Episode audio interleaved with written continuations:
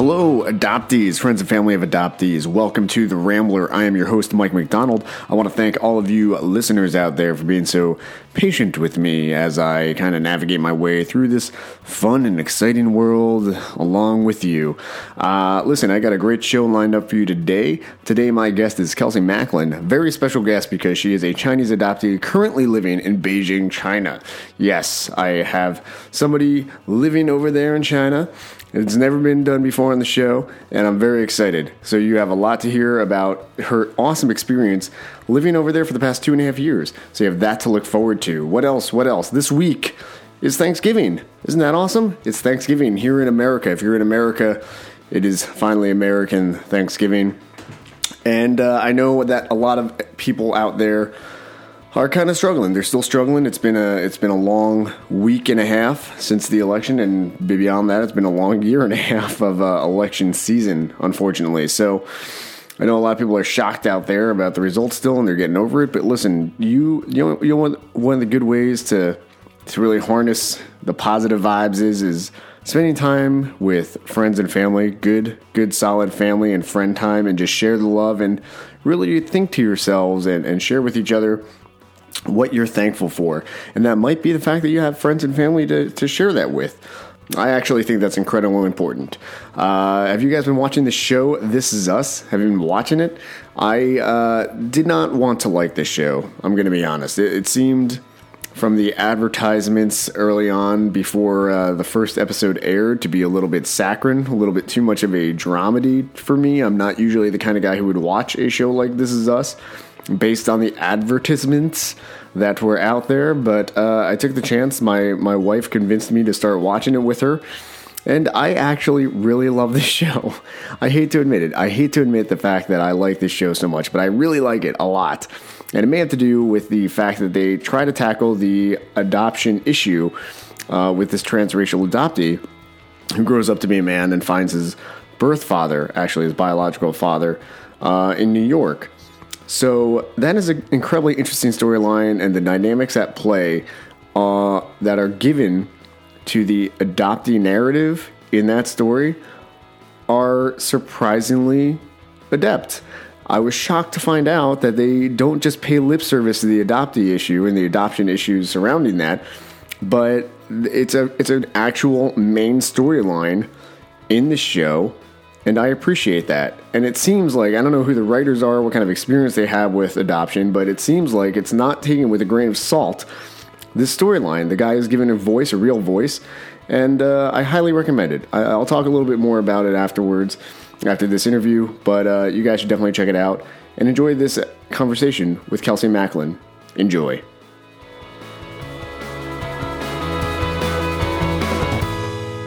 Excellent, excellent. So you said it snowed in Beijing? It did, yes. How long have yes. you been in Beijing now? I've been here for about two and a half years. Oh, wow, that's a while. Yeah, yeah. I uh, thought I would just come out for about a year, um, come back to the States, and then one year stretched into two, and now I'm into my third year. So. that's awesome, though. That's really awesome. So you've been there for two and a half years now. Like, uh, what are you doing out there? That's a great question. I ask myself that all the time. I mean, that um, like a um, derogatory way. It's just like one year turns into two years, and now coming up on three years, there must be something that's keeping you there that you like about Beijing. yeah, yeah, yeah. Um, so I first came out for for a job with a non uh, nonprofit, and they were mm-hmm. doing work in domestic foster care, and so I thought that was like really cool work. I've always been interested in adoption, international adoption, um, and so wanted to do something like seeing what was going on in the ground level in, in China. Um, and so it was a really cool opportunity. So I came out for that. And then after a year, found a job with an education consulting company. Um, there's a huge market for Chinese high school students who want to study in the U.S. And so that just seemed like a really cool opportunity professionally. Um, I just felt like I wasn't quite done in China, so I decided to take that on. And um, it's been a very different experience going from the nonprofit to the for profit world. Yeah. Um, but definitely learned a lot. And you're still doing that then? Yeah, yeah. So I'm still in my contract for that, but um, trying to transition out of Beijing sometime next year. Um, applying to grad school right now, so pretty stoked about that. Awesome. Well, why don't we rewind a little bit and uh, find out where you kind of grew up? And uh, so, wait, were you born in and around Beijing, or or which part of China were you born in? Yeah, no, so I was actually born in southern China, um, and so in the Hunan province. And then I um, was adopted into California, um, so spent my growing up years there. Um, went to school in the Bay Area, and then yeah, I traveled to China off and on throughout college. Did like a study abroad, short term like mission trip, um, a short term internship, but then didn't like officially move here um, until 2014. Awesome. How was it growing up in the Bay Area? I'm actually trying to get out there maybe next year, move to like the Monterey, Santa Cruz area. yeah, really? Yeah, yeah. We'll see how it goes. I'm waiting to hear back about some another grad school thing, so maybe get a second master's degree out there and try out the West. Coast for a while. But but we're not here to talk about me. We're here to talk about you. So the West Coast, I mean, San, the Bay Area is pretty diverse, and there's a high amount of Asian population and influence in the area.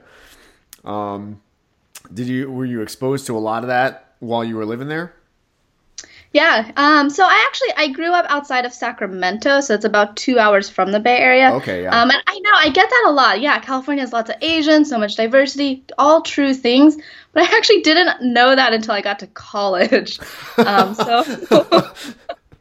yeah, so growing up, I was like a very homogenous kind of like suburbs of Sacramento, um, and even Sacramento is fairly diverse, but um, but my kind of small community, very Christian was also very white. Mm-hmm. Um, so I, I, didn't really meet like Asian Americans until I got to, excuse me, until I got to college. Um, and it was just kind of like this huge culture shock of, oh my gosh, all these people that look like me, but I have like no idea like what to do with them. Mm. And uh, so I'm a little bit ignorant on the process and everything. How does the uh, Chinese adoption system kind of work? Uh, I've only had a couple of Chinese adoptees on the show so far. I mean, is there like a main agency like Holt or something like that that everybody goes through, or kind of what is the uh, what's the process over there? Yeah, yeah, that's a great question. Um, so there's a main agency in China called, um, I think it's CCW, CCIA, um, and that's the main provider that kind of works with all the orphanages and help to place children into adoptive families. Um, but then throughout the U.S. and you know Chinese adoptees are also in the UK, all over. Um, there's just individual like private um, adoption agencies that families can go through. Mm-hmm. Um, so yeah, yeah. And so, were you adopted through CCIA? So I was adopted quite early on when China was just kind of opening up um, mm. to international adoptions. It's back in 1992, and it was kind of right around when they're trying to formalize the process. So I, I don't even really know how I got to be in America. My parents traveled with like a like a group from the Netherlands, and they were like the only American couple. And then like last minute, there was like some baby switching, and oh, so oh, no. all of a sudden, I like was in this. It just it's a, I was gonna go to the Netherlands at first, and then I, I ended up with this California couple. Um, so I'm not exactly sure the agency in the U, in China that I came through, but um, in in the U.S. it was like a small Christian adoption agency. Mm. You know? yeah. You ever think about that? Like what it would be like if you grew up in the Netherlands? Like how different things would be. Dude, yeah, all the not not all the time. Sometimes. Um, there's this little girl that I was also adopted with, um, yeah. and she grew up in the Netherlands, and so we like used to be pen pals when we were little. Aw. Like like fairly good, a little bit broken, and then she would like write and um gosh, what language do they Dutch? Dutch yes, yeah. Yeah. Um, and so she would send me pictures, and I would send her pictures. So we kind of kept a little bit of a pen pal. And so I was thinking, wow, if I like grew up there, I'd be speaking Dutch. It's just yeah, crazy. That's true. do you guys still keep in touch at all? No, we don't. We're Facebook friends, um, but we don't really we don't really chat anymore. Oh yeah, know? so it's more like happy birthday messages. exactly. Back and forth. Yeah. yeah. What's she doing now? I think she's like modeling or something. Wow. yeah, it's kind of random. Yeah. All right, and so you grew up. You said you, you outside of Sacramento. It's kind of like white suburban Christian household and upbringing. I'm guessing. Yeah, exactly. Yep.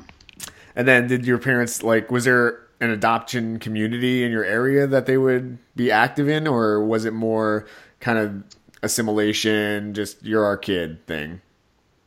Yeah, definitely the second one. A lot of assimilation. Um, there was one other. So I went to this private Christian school from like K through eighth. And there's this other little girl who was also adopted from China, and she was the only other Asian in our school. Mm-hmm. Um, she's like about five years younger, and um, and she was like the only adoptee that I knew um, growing up. And yeah, I, I think there were groups. I mean, I know that there's I think a, a uh, families with children from China group in Northern California. Mm-hmm. Um, but our family just never really was too involved in adoptee or adoption organizations.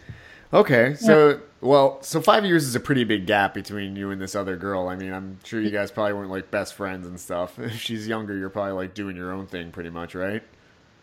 yeah, exactly. Yeah, she's the same age as my younger brother, so I was kind of like, uh, we're not gonna, we're not gonna interact here. yeah. Well, uh, so uh, well, that's a good question. How many siblings do you have? Is it just you and your younger brother? Mm-hmm. Yep, just me and him. He's uh, he's my parents' biological, um, so I'm the only Asian in our family and extended family. Mm-hmm. So, what's your relationship with him like? How was it growing up, and then kind of how is it now? Yeah. Um yeah, I get that. I, that's a great question. I think it's so interesting how some families will choose to have maybe like their biological children first and then adopt, and then other families do it the other way around. You just kind of get these mixed families.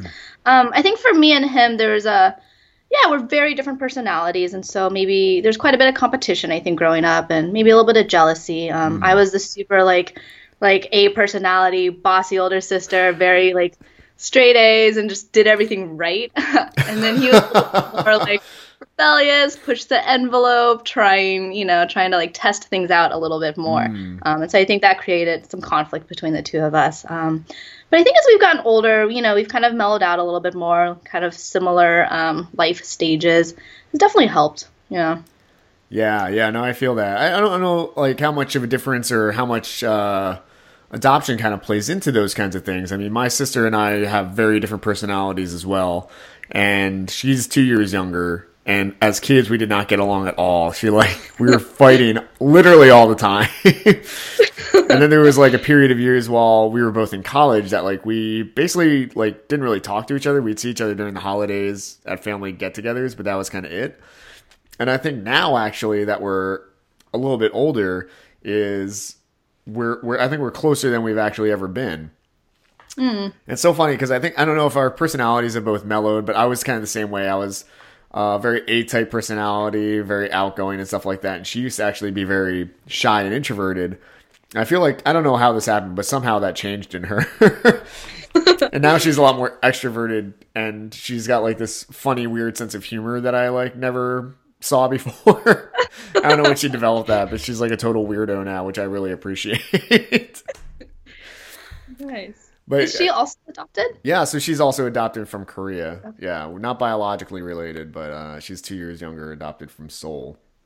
Hmm. Yeah, actually, um, I don't know how much exposure to Western media you get out there as far as like contemporary TV shows like that are on right now, but there's a new show on NBC called This Is Us. Have you heard about this one?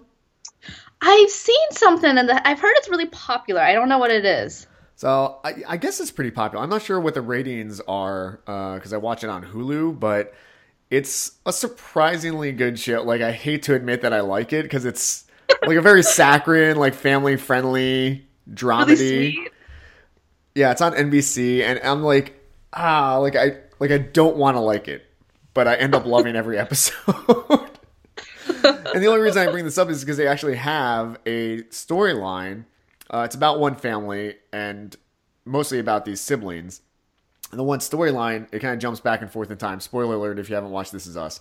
Um, but it's about these parents in the 70s raising their kids who are now adults and they kind of jump back and forth. And one of the kids that they're raising uh, is a transracial adoptee. They, they adopt this uh, black kid domestically and kind of like the family dynamics that go along with that, which are very interesting. And like uh, the last episode that was on was kind of about the two brothers, um, the adoptive brother and the biological brother, like kind of growing up and having to share the same room and not getting along and having personality clashes. And the biological son actually feeling jealous that like the mom had to pay all this attention to him to make him feel included in the family and all this other stuff. And actually interviewed somebody else just recently who kind of said the same thing about her biological son and her adoptive son. and the biological son being kind of jealous that he didn't get as much attention paid to him or different kinds of attention paid to him. Interesting. Did you have any of that kind of dynamic in your family at all? Did you feel that or Huh. is this like a made up Hollywood storyline that I can only justify anecdotally with this one person? That's great. Um, I never really thought about that. I guess the idea of like our, our parents spending more time with me to make me feel more adjusted or a little bit more like adapted into the family versus my brother.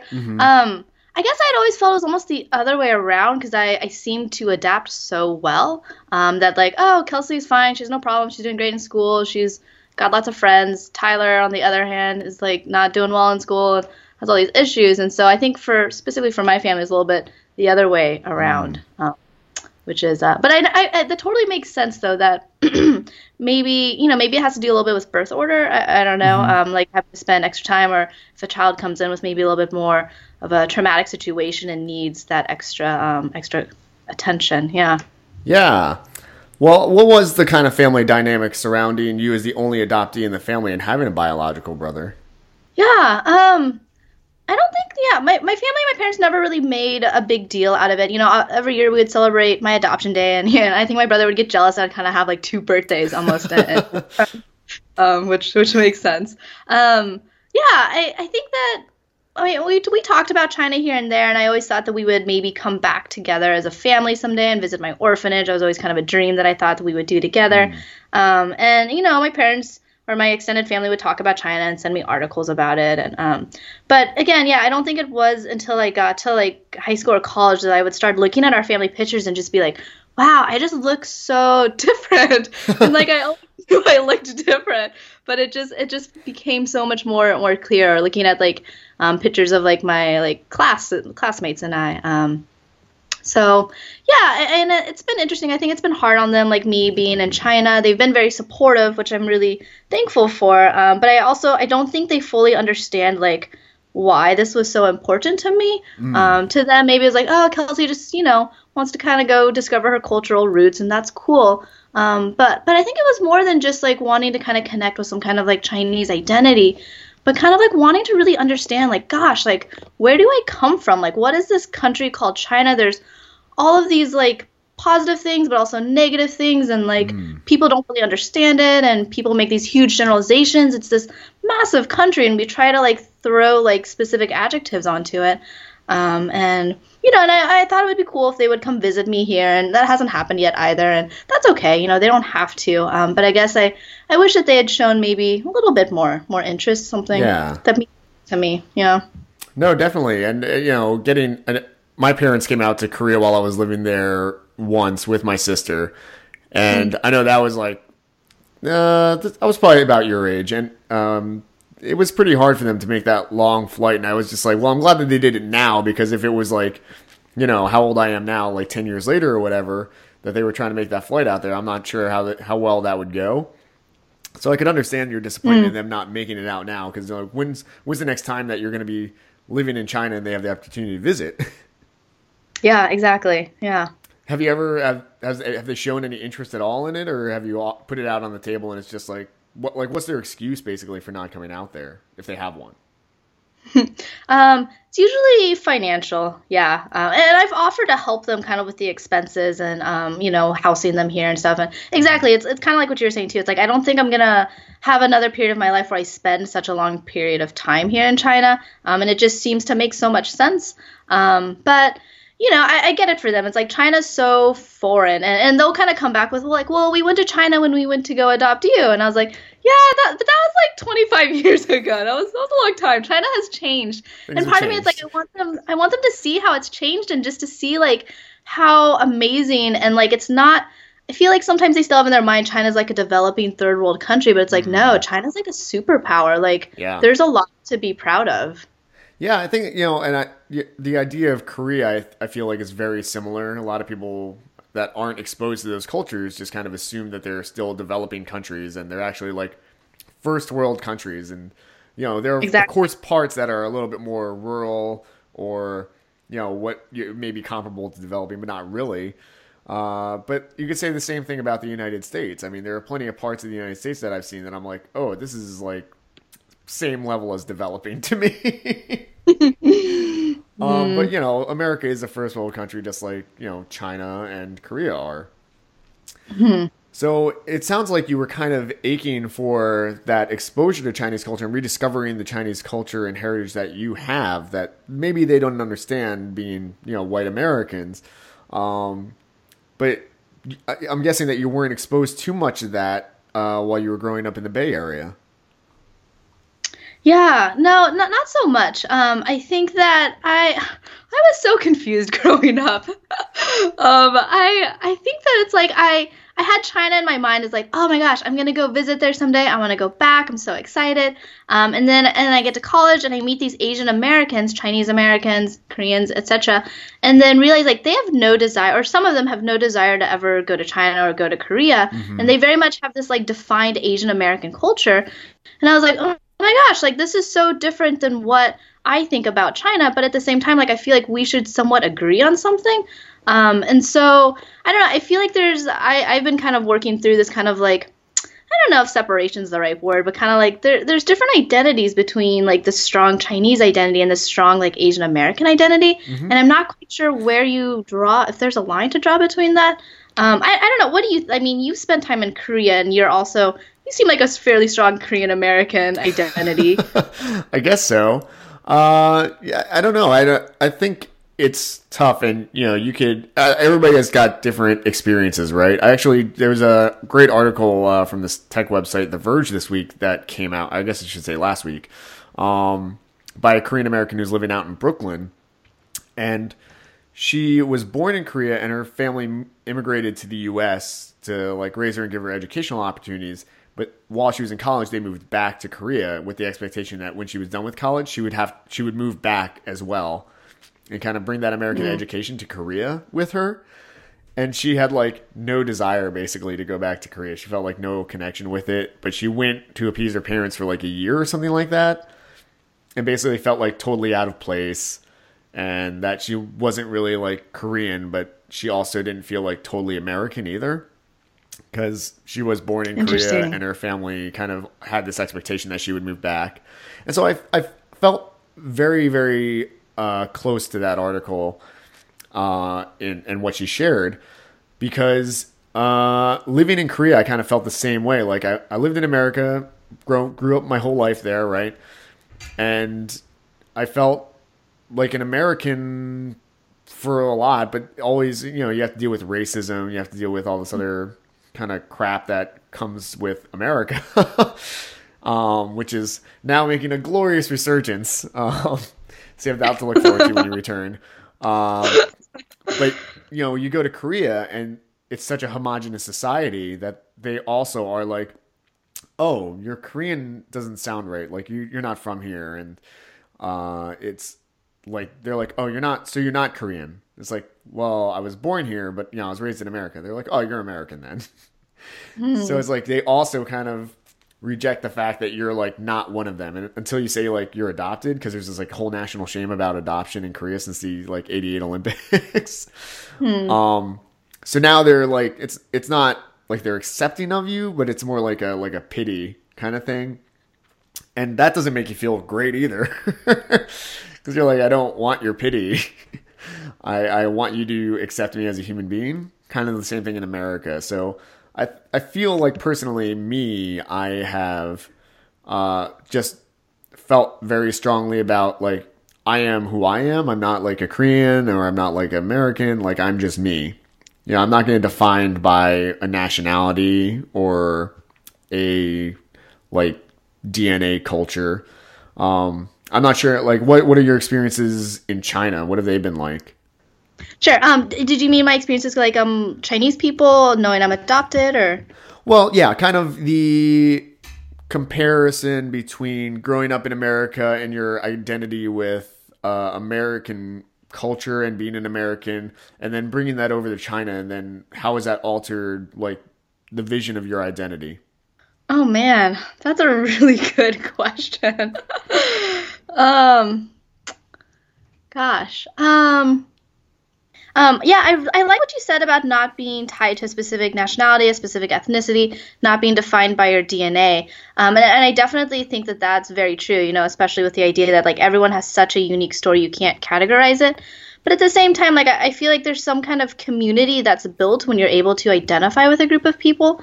Um, and I'm not quite sure yet, I guess, how I identify. I mean, there are certain elements of my um, personality where it's like I like to hang out with you know other adult international adoptees here in Beijing, and there's a lot of stories we can share that feel very validating. Um, and but then I also really appreciate like the strong Asian American community, and it's been interesting. I think I've learned a lot more about Asian American culture being out here and realizing that like yeah, I'm neither like seen as a white foreigner, but I'm not your local typical Chinese. And so there's mm-hmm. got to be a term or a label for someone in between. And so I've kind of you know taken on the term Asian American and used that.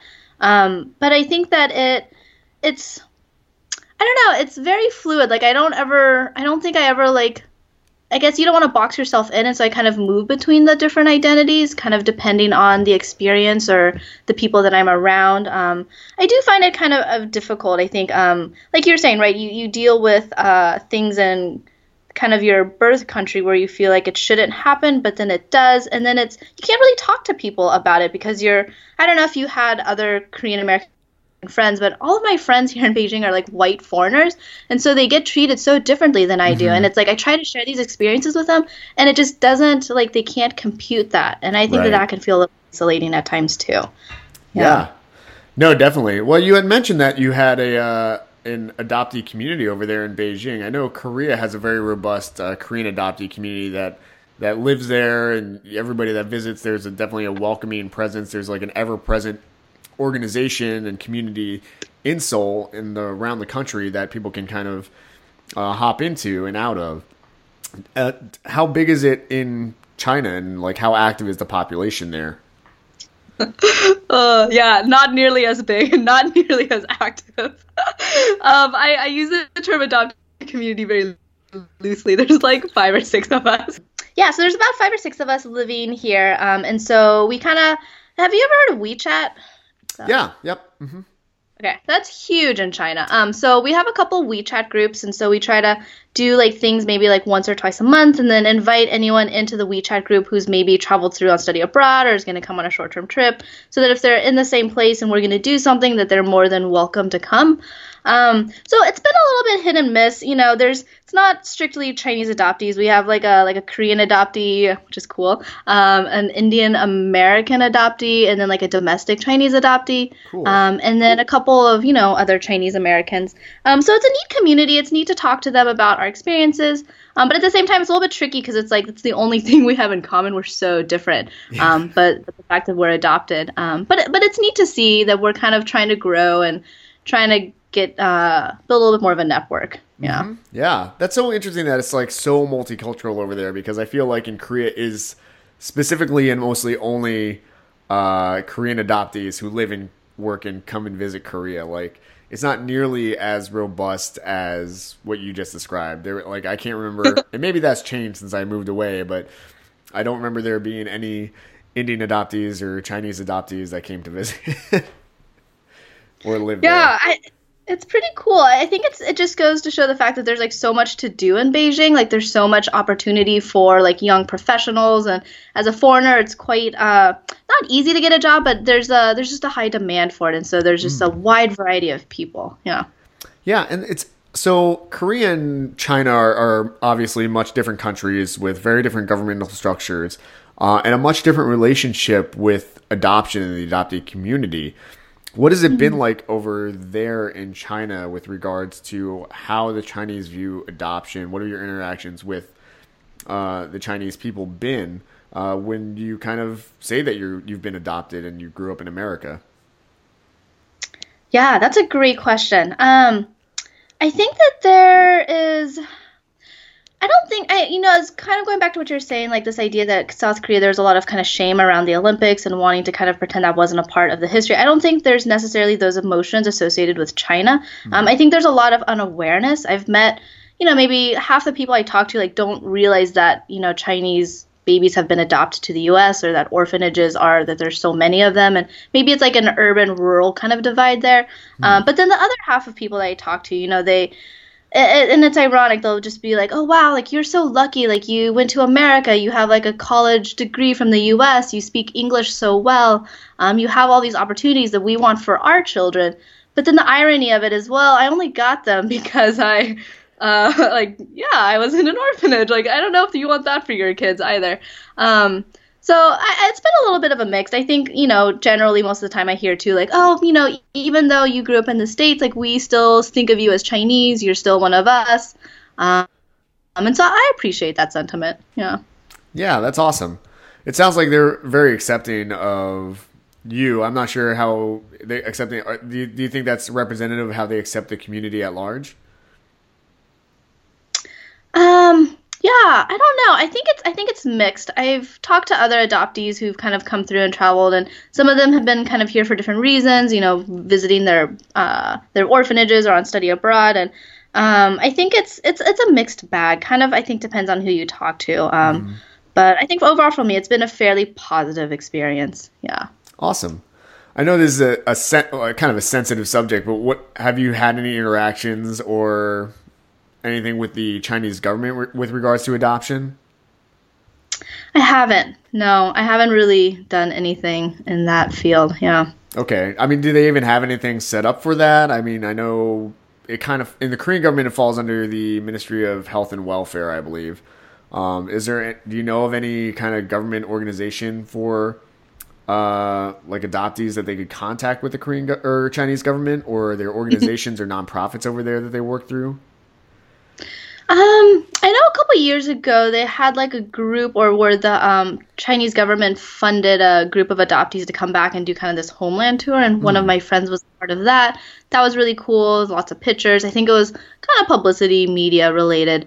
Um, sure. But in terms of like a like a one general like contact person, there's not really anything quite set up. I mean, there's a lot of small like nonprofits. There's obviously adoption agencies that you know adoptees can go through and do like heritage trips mm-hmm. um, but there's nothing that kind of connects at all it's very um, i don't know like spread out and uneven i think yeah that's so yeah I, I kind of even thought about that angle before with the adoption agencies over there but kind of what are, what are their take on post adoption services in country for adoptees that are now starting to return to China? Because you're kind of the next generation of adoptees, and uh, it's obviously a very different situation than Korea. So, I mean, you, are there any adoptees over there even thinking about starting an organization? Or is it kind of restricted to WeChat? um, yeah, I for post adoption services, I feel like there's um obviously you can go do homeland tours, but there's nothing that's like there's been no like formal i feel like uh, invitation i guess um, from like the government or from any kind of larger organization. Um, you know obviously ccia the adoption agency here in china like they have files on record and so you know it's it's a little bit like unorganized, but you can contact them and try to get a look at your file, and that's really mm-hmm. you know interesting for some adoptees. And um, but then some of the they don't have all of the. It's just it's really disorganized. Um, I feel that like it would be really cool to kind of set up something eventually. And you know I'm a part of China's Children International, and I think that's a great organization. I know they're primarily based in the U.S., but to almost like start a chapter of that located in Beijing and have some kind of like contact person or a contact group so that for adoptees who are traveling through, I think a lot of them choose to come back to China in college either on like some kind of a study abroad um, if they haven't already been on like a heritage tour with their families. And, and I think both of those experiences are incredibly different. Um, yeah. And then also, both of them are so different from like being a young being professional in China. And I and I feel like in some ways it's like I would want adoptees to have that experience more so than just a short term trip, um, because it, it, just gets so commercialized. And it's like no, like there's so much more to China than maybe these like highlight you know reels that you get on like a ten day trip. Yeah. Um. So yeah. Well, yeah, maybe. Well, I mean, you're on your way out. It sounds like, but maybe you guys should start a, uh, a CCI out there, a little little chapter out there. Uh, because I have a feeling that they're, you know, the more the older that the generation of Chinese adoptees kind of get, the more there will be people who are going there professionally or who want to rediscover their roots and uh, maybe work there for an extended period of time. And it'd be cool if uh, there was an organization or somebody that kind of laid the groundwork for that to be like, oh yeah, this is the easy way of doing things, or this is who you contact at the respective agencies to get a look at your file and those kinds of things. Huh. So you kind of kind of like a handbook. Sorry. Kind of like a handbook or like a manual or yeah, or just somebody like people that can like liaise and help others out uh, when adoptees kind of come out there and are like, oh, this is a, a place you could stay, or this is a place you can go get a job like decent for a decent wage and it's fairly easy for English speakers to go get. Is that set up in in Korea? Like, there's like a like adoptee liaisons. Uh, so like there are certain organizations such as InKAS or GOA'L that um, they're not going to necessarily help you get a job or whatever, but they'll help you with visa work. They'll help you um, kind of liaise with the different agencies to say like coordinate visits or different trips or this is who you contact to get look at your birth file, et cetera, et cetera. Hmm. Oh, that's really helpful. I know. Well, uh, what has your personal experience been with that kind of stuff? Have you done uh, like a? Have you gone to the agency or wherever to try to look at your file or anything? Yeah, yeah, that's a that's a good question. Um, yeah, so I, I went uh kind of in the beginning of my time here in China. I went down and visited my orphanage. Um, and yeah, and again, since I was adopted so early, I don't have like uh, documents necessarily here in Beijing, and so I, I got to see them when I was at the orphanage in, in Hunan, and that was really cool. Um, and then I went like about a year ago with another adoptee who was so crazy. We like randomly met online through Facebook and then realized we were adopted from the same orphanage and oh, grew wow. up like an hour apart from each other.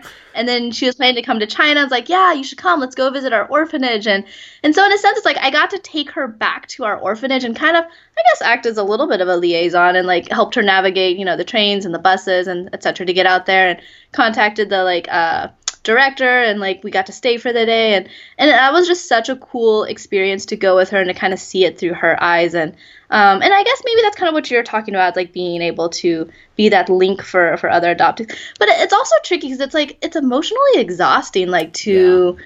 kind of go through experiences like that. And it's like I was so happy for her, and like in a lot of ways, it's like I got to talk to her about stuff, and she got to talk to me in return about stuff that like no one else would understand, right? And like mm-hmm. that was such a cool experience. Um, but it's I don't know. I don't know how you like what's I don't know scale that or like make it where you have like a greater impact. I guess. Yeah. Well, if there was like an organization of more than the five WeChat group that you have out there, maybe I don't know. Yeah. The more people kind of go over there, like you should be like, oh, here are the tips and tricks on how to navigate China and Beijing fairly easily. If you need to go, because also you know China is such a geographically vast country. It's much easier in Korea where it's like a very limited in scope geography. this the area of China is so huge. I'm sure there are adoptees from all over the place, but maybe kind of focus the efforts in like I don't know if there are like hotbeds of places where people were adopted from. Um, it sounds like you know the cities like Shanghai and Beijing and Guangzhou are kind of the places that I hear most often, but I don't know uh, kind of what the demographics are of where the Chinese adoptees were were from.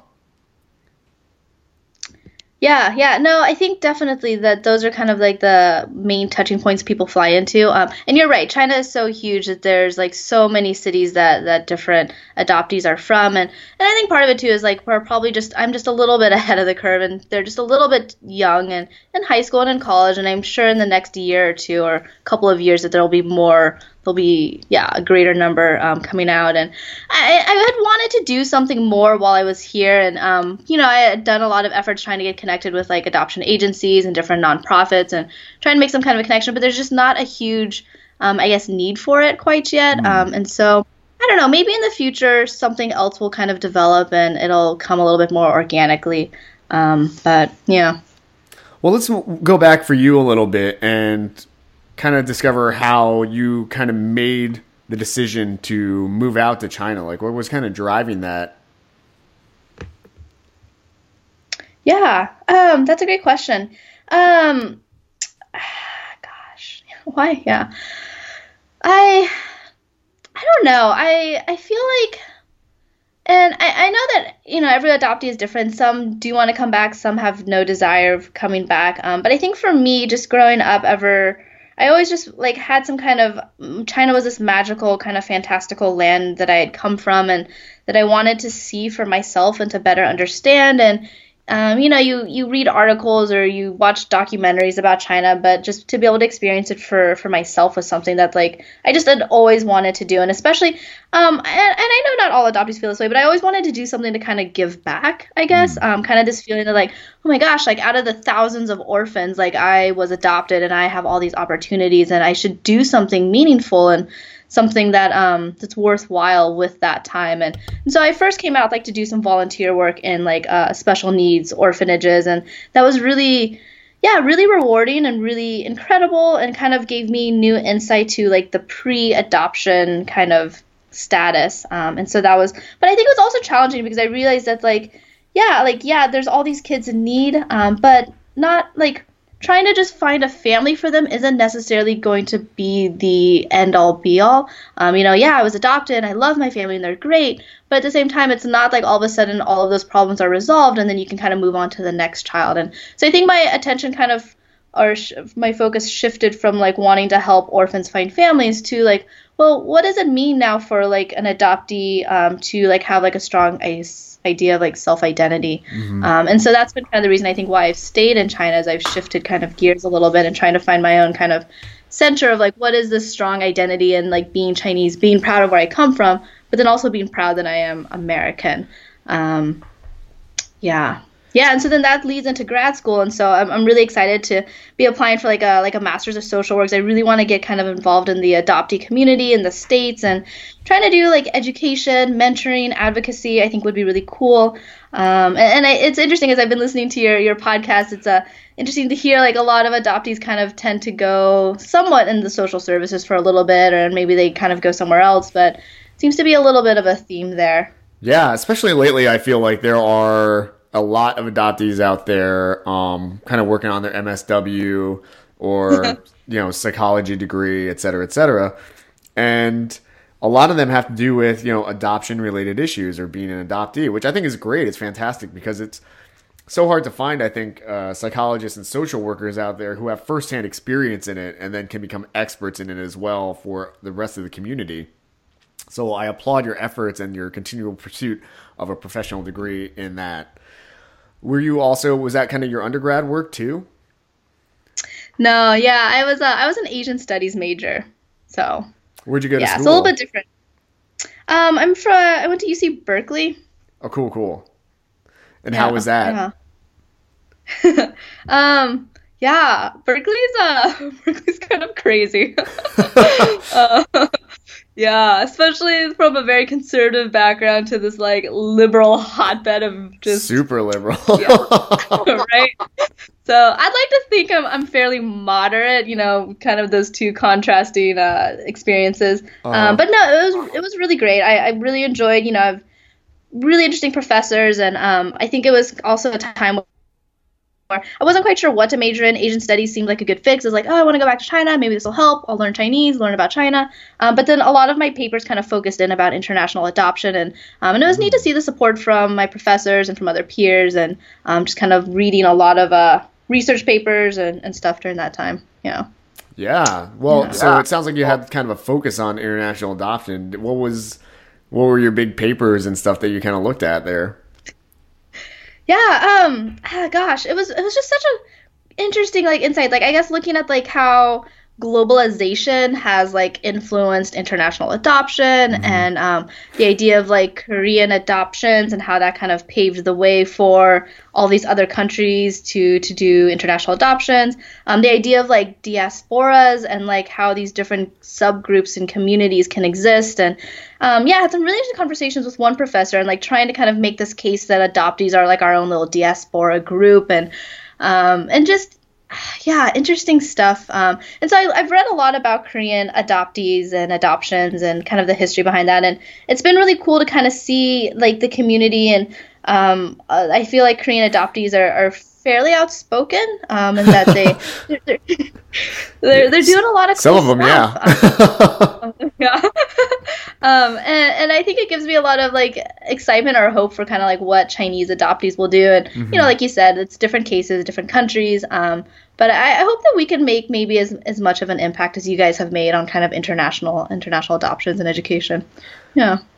Well, I hope so. Yeah. I mean, yeah, I was telling um, Katie Holtz, Katie Holtz, I was telling Katie Holtz, uh, you know, you guys are like the up and comers. So, you know, we're all, the Korean adoptees are getting older and stuff. And she was asking me when, you know, all these authors and podcasters and people are Chinese adoptees. When when is it going to be their time? And I was like, I'm sure it's coming up soon. If you got people working on their MSWs or applying to work on their MSWs already, like you guys are the next generation, really. So I'm sure it's right around the corner for you guys.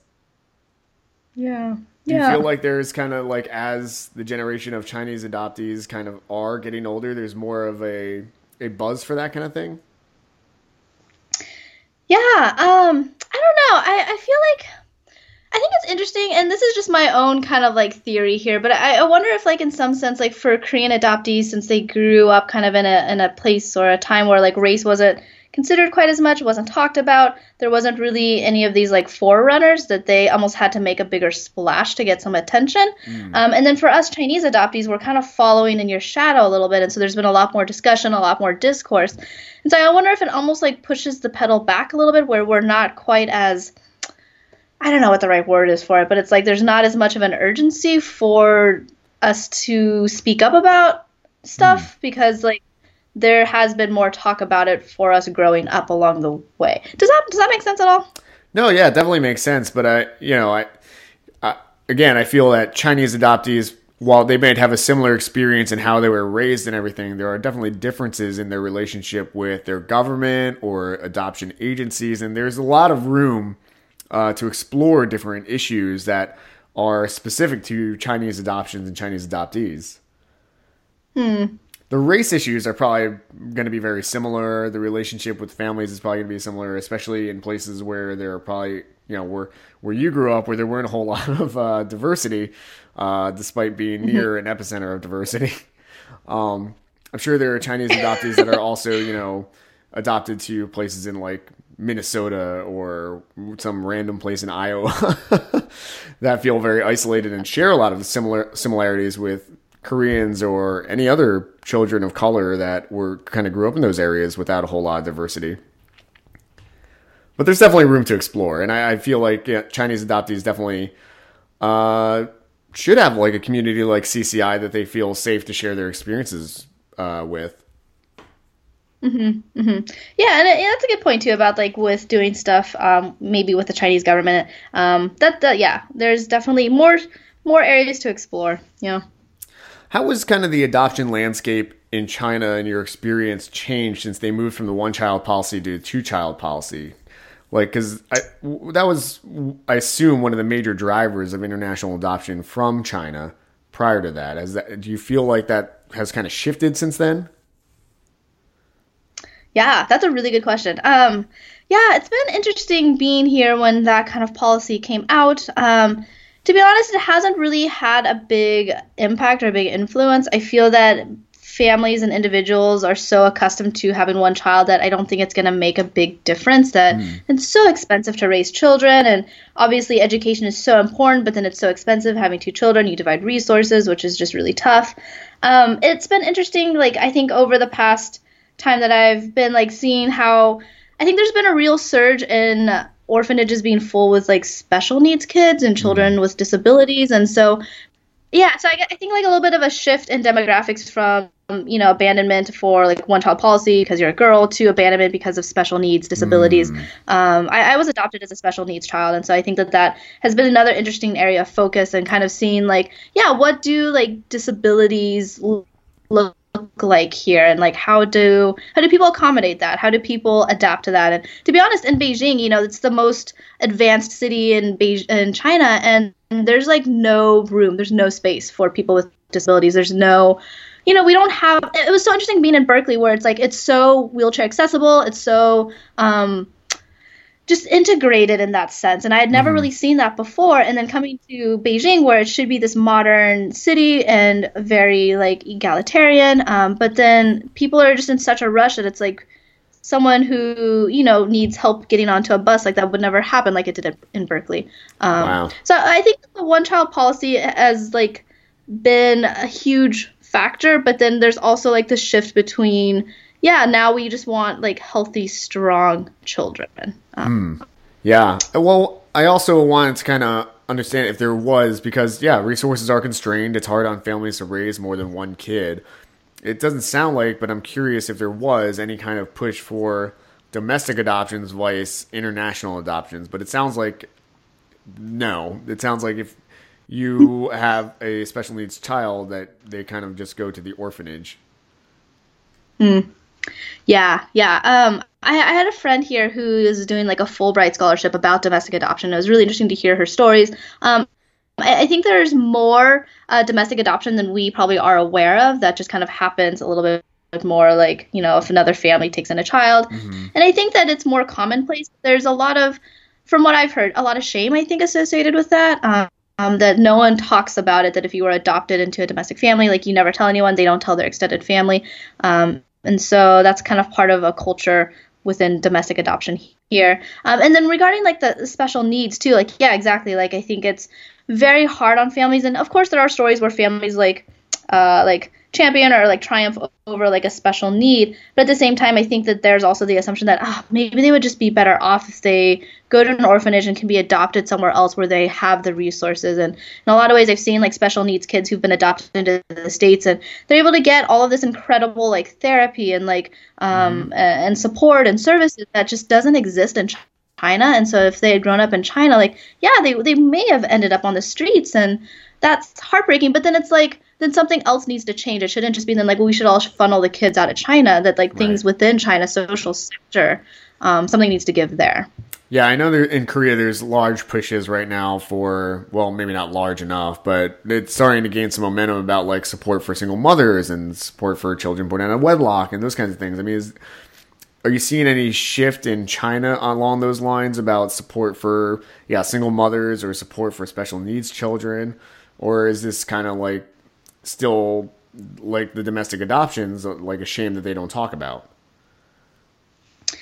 Yeah i think it's still like domestic adoptions just there's like so many other things going on in china they don't have like time. They don't have space. They want to grow bigger. They want to grow better they want to become this rightful superpower in the world that everything like socially that needs to kind of be adjusted or changed like is kind of pushed to the back burner. Mm. I mean, mm. domestic abuse is something that they like have barely started to talk about and enact laws against, um, you know, women's protection laws. And it's like, oh my gosh, right. like that should be something that should be a given. Um, and so, yeah, China is just a little, little slow in a lot of those social, um, social factors. Yeah, well, it sounds like at least they're trying to uh, to move forward and progress in those kind of lines at least a little bit, or uh, you know at face value, anyways. So you yeah, kind of had yeah, mentioned yeah, also that you're coming to the end of your uh, your tour there over there in China, uh, and you want to kind of use this as a time capsule as well to kind of look back on on the time that you have all still fresh in your memory, right? So, uh, what kind of things that are you thinking about now? Are you as you reflect upon your time there in China? Hmm. Yeah. Yeah. I like that time capsule. Um.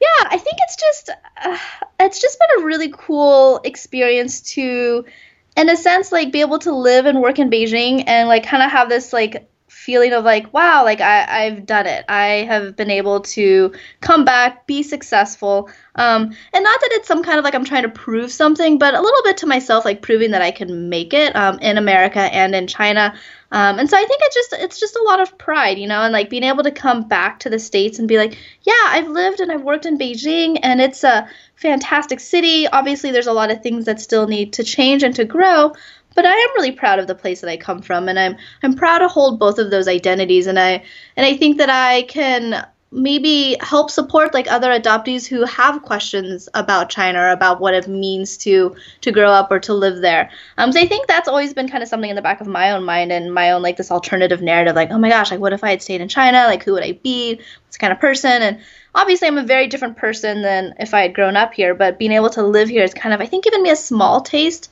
of maybe that experience. Um, and so I'm very grateful for that.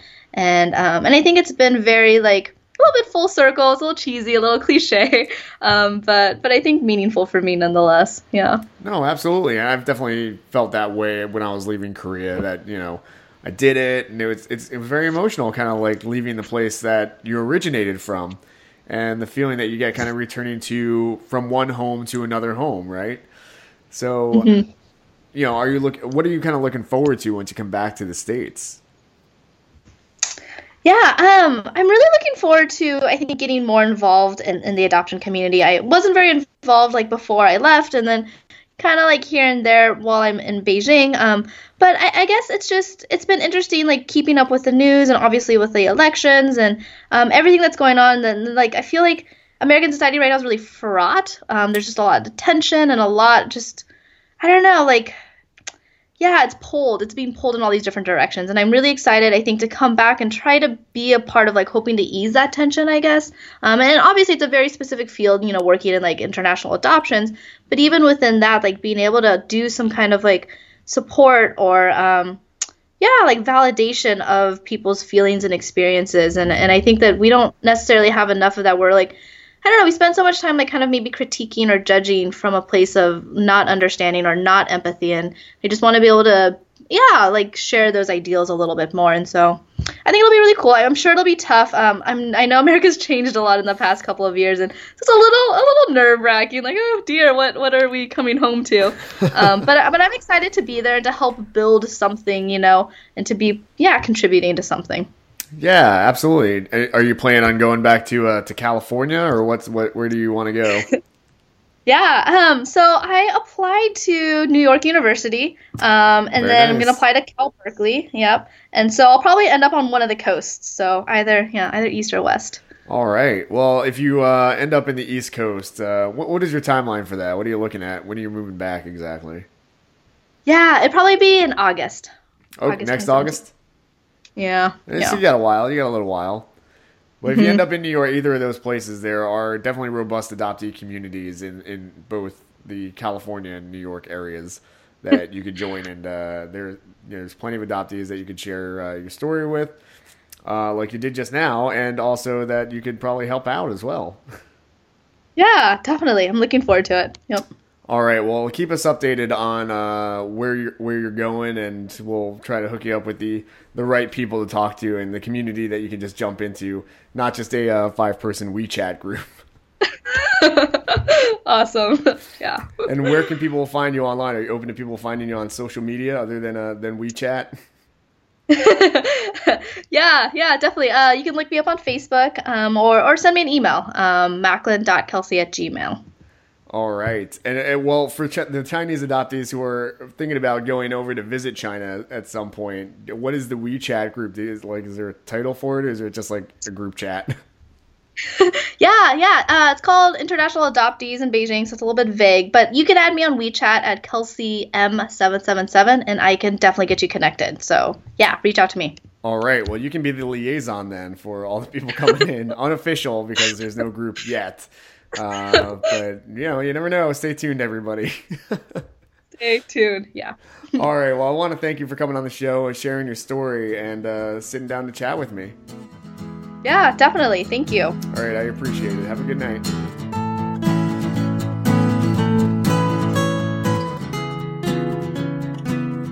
All right, and that was my conversation with Kelsi Macklin. I want to thank Kelsi for coming on the show to share her time with me. Uh, it's Monday morning over there in China right now, so uh, I appreciate it. And yes, it is indeed snowing in Beijing and here in uh, Rockland County, New York, at least. Uh, it's surprising, surprising Snow. Surprise snow. Snow surprise. Anyways, uh, thank you guys for listening very much. If you like the show, please rate it on iTunes, subscribe to it, review it. You can also check it out on Google Play, Podbean, and SoundCloud. The last two episodes are always up on SoundCloud for free. All of the episodes are actually for free. And I appreciate your listenership. If you would like to be a guest of The Rambler, please send me an email at therambleradhd at gmail.com. Or if you know somebody who might be interested, uh, you can also maybe CC them, send me an email, and say, hey, you might be interested in talking to this person. They have a very interesting story, and I appreciate that. You can also like my Facebook page and uh, chat me up there uh, at that facebook.com slash the Rambler ADHD. And finally, I have a Twitter, a Twitter page that I tweet from and stuff, and that's on uh, at the Rambler ADHD is my handle, and you can DM me there as well if you know or would like to be on the show, or if you know somebody who would like to be on the show, and you can find my musings on there as well. I have many musings that you can you can find on the Twitter.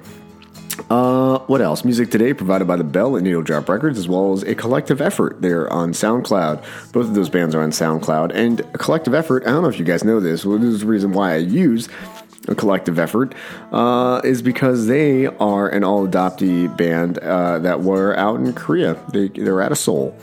So I highly recommend uh, uh, a collective effort uh, on SoundCloud. You can check them out there. Uh, yeah, I also continue to recommend This Is Us. Check it out. Check out This Is Us. Have you guys watched that movie Arrival? Did you? this is a non sequitur. Arrival. Did you see it? It was awesome. I, I can't recommend that movie enough.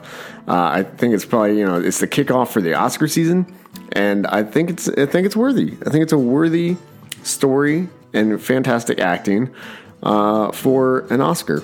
And I'll tell you what, um, it's a highly effective movie, and i am not going to give you, I'm not going to spoil anything. All right, there's a little bit of a spoiler in that movie, uh, unless you've read the uh, the short story that was based on, uh, called I believe the story of your life. But you should definitely check out that movie. And I want to read a letter from another podcast that I listen to called Slash Film, which is usually a film review site. Uh, I'll read a, a fan letter to them about Arrival next week, but you have to have seen it. So I'll give you guys a week to go out and watch Arrival before I spoil some stuff next week and read this letter because it actually got me choked up. Actually, I, I cried in my car, sadly. Uh, I've been very emotional lately. Does anybody else feel emotional and tired and a little raw? I do. I do. I hope this conversation with uh, Kelsi helped you out. Uh, it helped me out. I, I, like having conversations like this and fun, engaging conversations with fellow adoptees where we can talk and commiserate together and laugh together as well. I think it's really all about that. Listen, you guys enjoy your Thanksgiving, enjoy your week, enjoy your family and friends, find something to be thankful for, and really celebrate that. All right, I'm serious. Take some time. Take some time for yourself this week. I will talk to you guys next week. I'm out. 100 days, 100 nights, but no one.